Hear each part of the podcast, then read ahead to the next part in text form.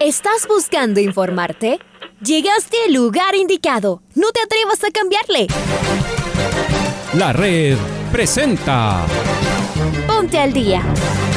Información deportiva al instante sobre la actualidad de los equipos ecuatorianos muchos goles y el drama que tanto disfrutamos. Los albos se pusieron en ventaja con doblete de Adolfo Muñoz. La Libertadores Femenina cuenta con sus 16 equipos. Con la conducción de los periodistas de la red, Raúl el Profe Chávez y Andrés del Pichón Villamarín. Mucha información que contarles aquí en 102.1 FM. El microciclo de las... Amigos, amigas, hola, hola, ¿qué tal?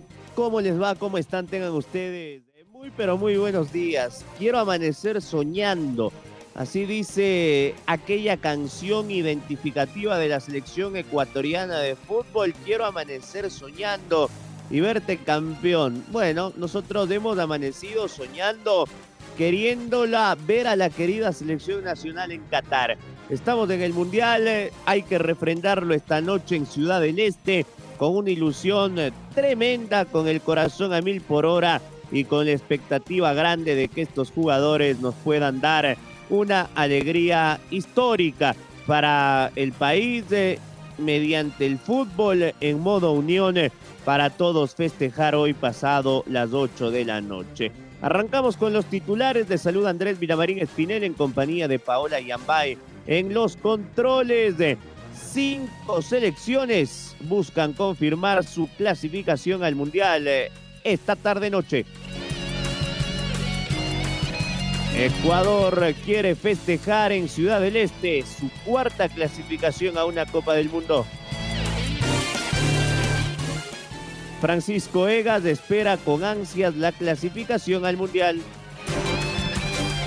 Colombia quema su última bala hoy frente a Colombia.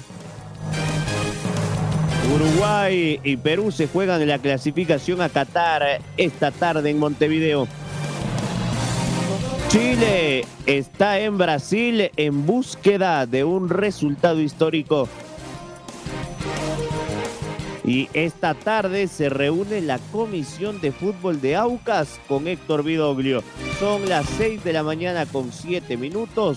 Es momento de escuchar el editorial del día.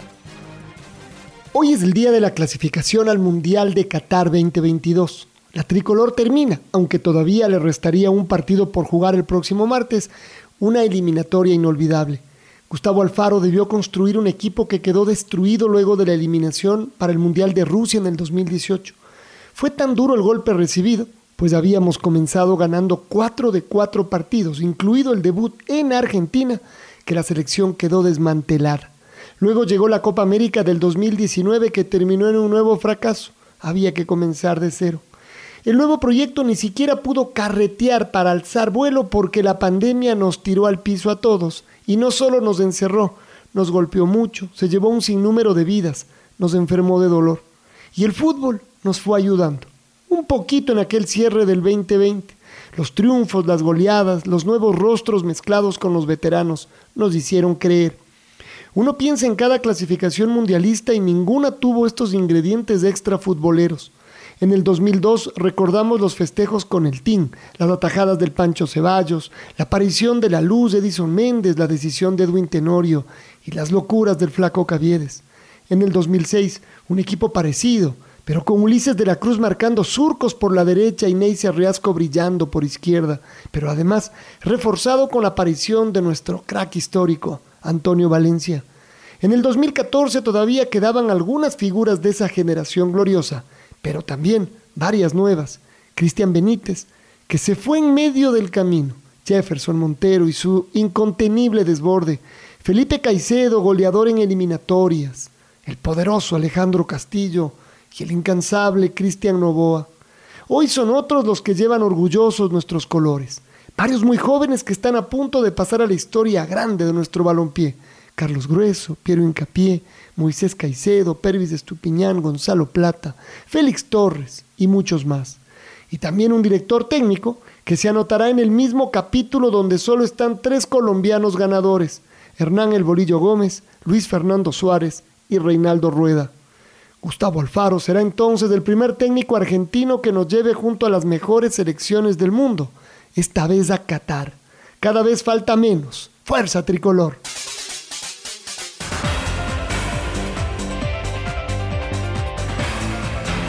Ecuador, Uruguay, Canadá, Arabia Saudita y Japón son las selecciones que buscan clasificarse este jueves al Mundial de Qatar 2022. Por el momento son 15 los países que ya han asegurado su presencia en la Copa del Mundo.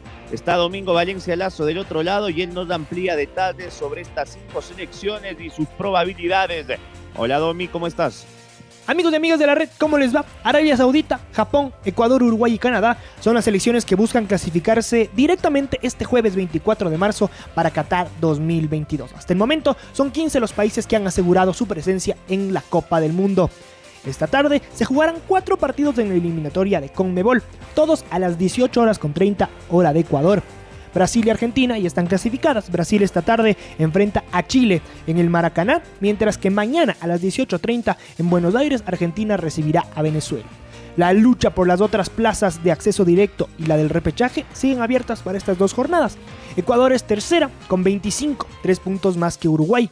Perú es quinto con 21, Chile es sexto con 19 y Colombia séptimo con 17. Ecuador tendrá que visitar Asunción para enfrentar a Paraguay, mientras que Uruguay se verá las caras en Montevideo con Perú. Chile visita a Brasil y Colombia en cambio recibe a Bolivia. Si Ecuador quiere clasificar, debe sumar para no depender de otros resultados. Si es que pierde ante Paraguay, necesitaría que Chile no gane y Perú tampoco sume. Por otro lado, Uruguay ganando asegura su presencia en Qatar 2022. En Asia, Irán y Corea del Sur ya tienen su plaza asegurada. Se clasifican los dos primeros de cada zona y los terceros jugarán un playoff cuyo ganador irá al repechaje ante el quinto de Sudamérica. Arabia Saudita se enfrenta a China, es líder de su grupo y necesita sumar para ir a Qatar o esperar que Australia no gane. Si pierde, debe esperar que los australianos pierdan también. Por otro lado, Japón juega con Australia, rival directo. El único resultado que le sirve a los nipones es ganar. Mientras tanto que en la CONCACAF, tras 11 jornadas de liguilla, tienen encaminado su pase directo al Mundial Canadá con 25 puntos, Estados Unidos con 21 y México también con 21. Panamá y Costa Rica son los que luchan por la plaza del repechaje contra el ganador de la zona de Oceanía. Canadá se enfrenta a Costa Rica y una victoria lo pondrá en el Mundial. También se beneficiará si existe un ganador entre México y Estados Unidos. Informó para el Noticiero al Día, Domingo Valencia. Compañeros, vuelvo con ustedes de Estudios Centrales.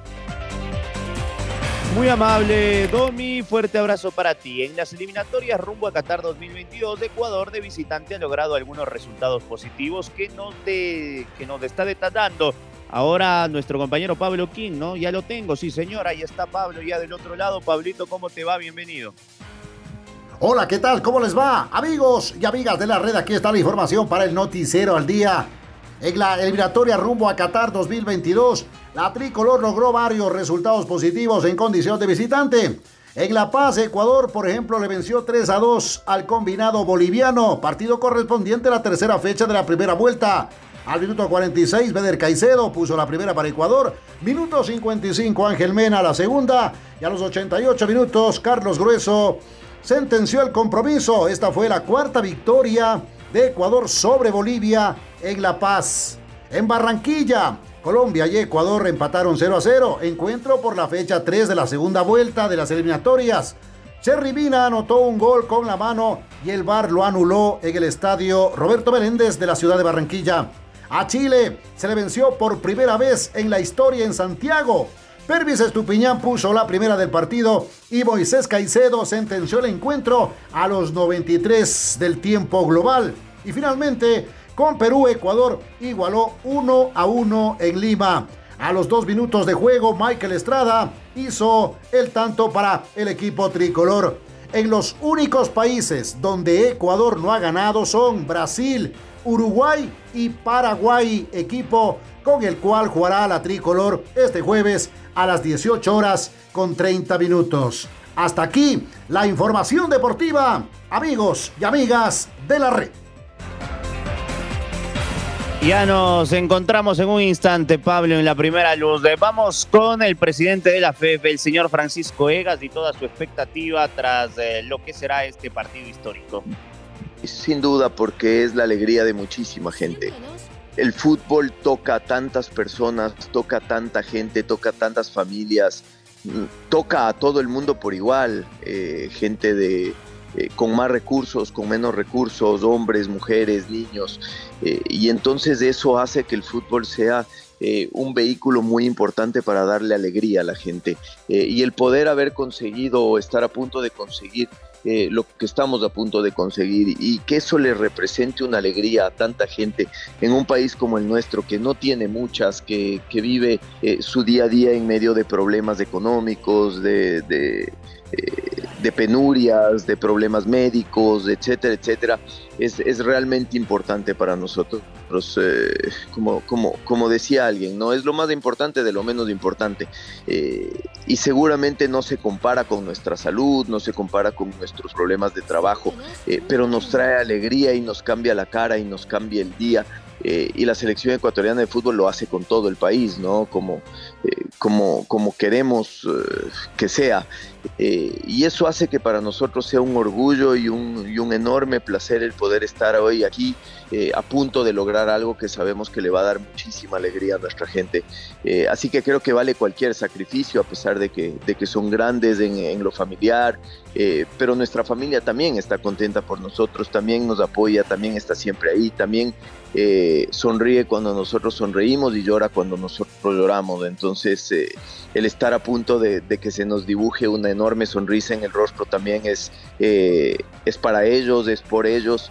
Eh, y ellos que siempre nos apoyan, sea lo que sea, ¿no? Entonces, eh, yo creo que todo vale la pena por esto, eh, todo vale la pena por darle una alegría tan grande a la gente. Las palabras de Francisco Egas, el presidente de la Federación Ecuatoriana de Fútbol. Está ya Lucho Quiroz conectado, voy a ir con él. Reinaldo Rueda confía en que puede clasificar al repechaje para ir al Mundial de Qatar. El estratega colombiano afina detalles en su alineación. Colombia juega hoy, se juega su última bala frente a Bolivia. Luchito, ¿qué tal?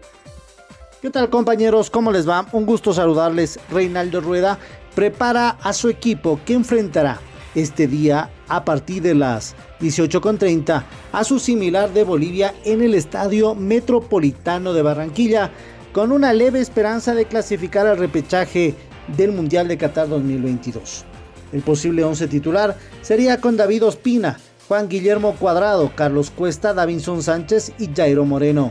Más adelante Mateus Uribe, Wilmar Barrios, Juan Fernando Quintero, Jame Rodríguez y adelante estaría Luis Díaz con Luis Fernando Muriel. Ese sería el posible 11 titular del técnico caleño al mando de los cafeteros. Un abrazo. Otro abrazo, sigo con Colombia, vamos con el hombre de Boca y de la selección, Frank Fabra, lo escuchamos al zurdo. Nada, contento primero que todo por estar aquí en la selección, siempre es gratificante eh, estar acá y, poder pelear pues por, por, un puesto de buena, de buena manera, así que nada, muy feliz. Y respecto a la pregunta, pues nada, no hay nada más lindo que, poder estar aquí, competir y competir para, para eh, sacar los seis puntos que quedan y, esperar eh, eh, la clasificación.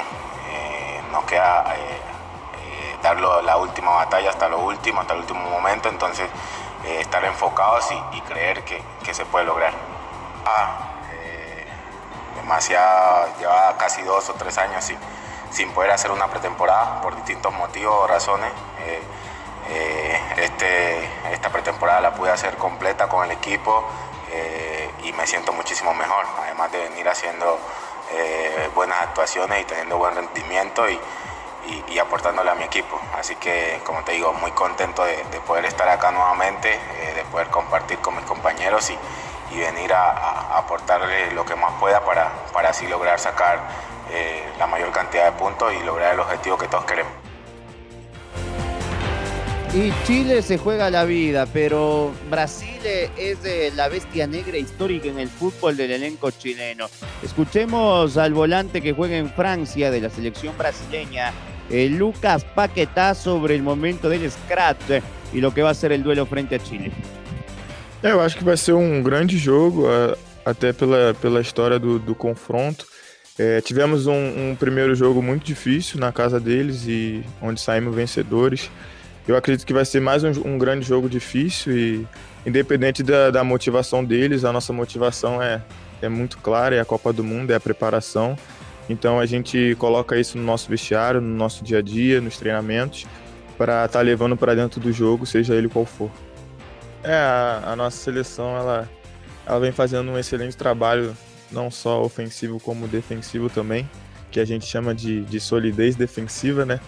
E começa assim também pelo, pelos atacantes, como o nosso ataque começa também com a nossa defesa, então eu acho que a gente tem isso muito claro no, no nosso estilo de jogo e a relação com, com todos eles é a melhor possível.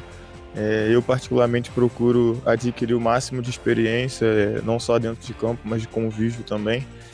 E eles são pessoas sempre abertas a, a nos ensinar e a, a, escutar também. Então, acho que é uma relação muito boa que acredito que essa junção de, de experiência e da juventude tem feito muito bem a nossa seleção.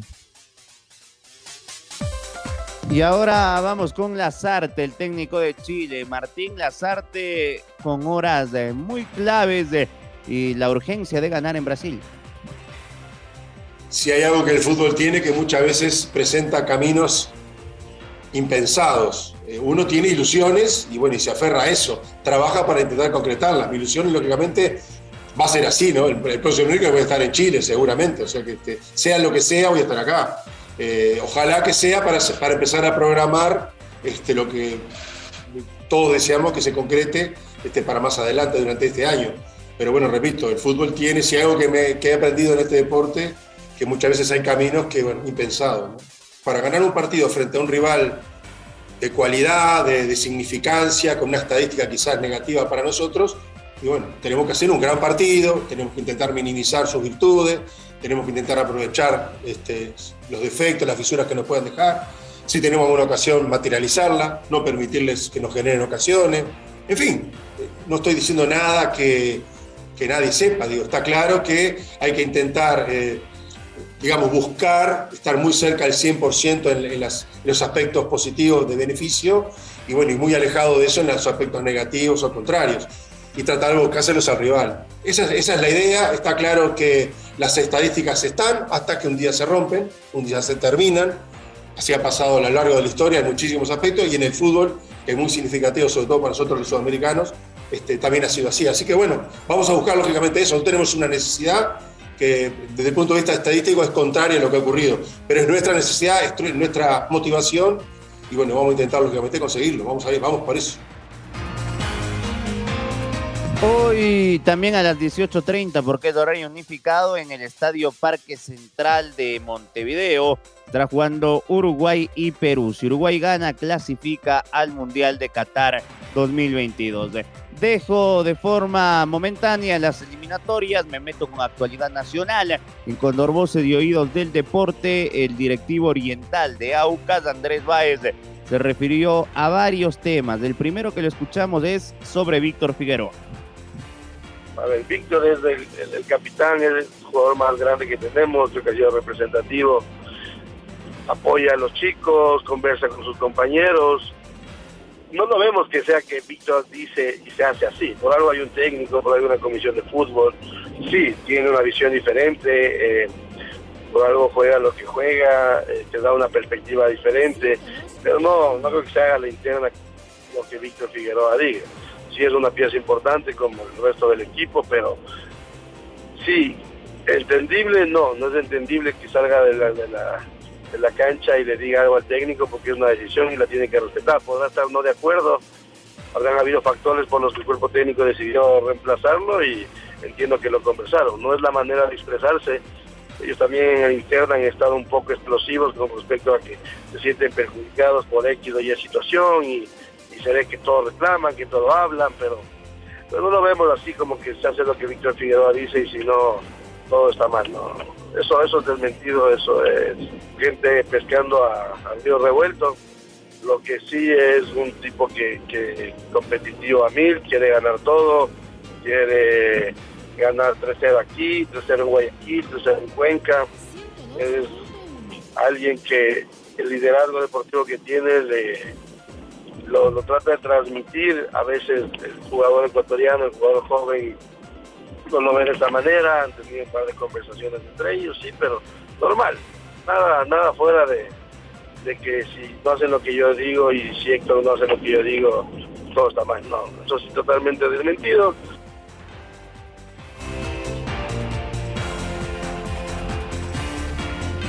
Muy bien, eh, son eh, las 6 de la mañana con 25 minutos. Estamos entrando a la parte final de la primera edición del Noticiero al Día y tenemos en el cronograma el gol del recuerdo.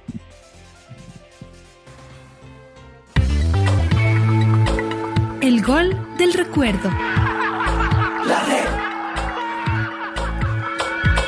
Nos vamos en la máquina del tiempo al 2013. 26 de mayo de aquel año, la selección ecuatoriana de fútbol recibió a Paraguay por la undécima fecha de eliminatorias mundialistas rumbo a Brasil 2014 en el Estadio Olímpico Atahualpa.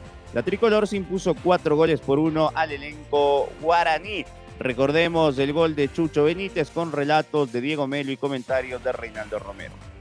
La pelota en campo ecuatoriano. Se cruza Walter Ayodí. La pica con calidad. La toca para Pedro Quiñones que controla el cambio de frente largo para Antonio Valencia. De pecho la bajó. Lo trató mal el jugador Zamudio. Hay tiro libre para la selección ecuatoriana. Reinaldo Romero antes. Pelotazo por izquierda. Nuevamente para Jefferson Montero. Rechaza Justito Piris. Pero llega Montero. Va a hacer la diagonal. Enganchó y se fue en el área. Otro enganche. Que el centro. Benítez. ¡Ah! ¡Golazo!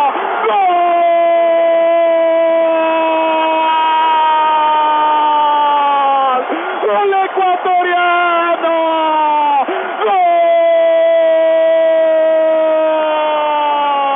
¡Gol de Cristian Benítez! ¡Qué show! ¡Qué baile de Jefferson Montero por izquierda! ¡Lo van a soñar los paraguayos! Y el centro preciso además para que llegue Cristian Benítez, para que se saque la sal, para que se reencuentre con el gol. Ahí está el Chucho, otro de nuestros goleadores. Nuevo festejo ecuatoriano, ilusión que crece cada vez más. Este equipo poderoso, reconocido a nivel mundial, el de Reinaldo Rueda, el número 11 en el ranking de la FIFA, ya le está ganando con justicia en las eliminatorias mundialistas a Paraguay 3 a 1 acá en el Olímpico Atahualpa a los 9 minutos con 30 marcó Cristian Benítez 3 a 1 victoria tricolor. Fabulosa tarde de Jefferson Montero acá en el Atahualpa para acá, para allá, venga, vaya,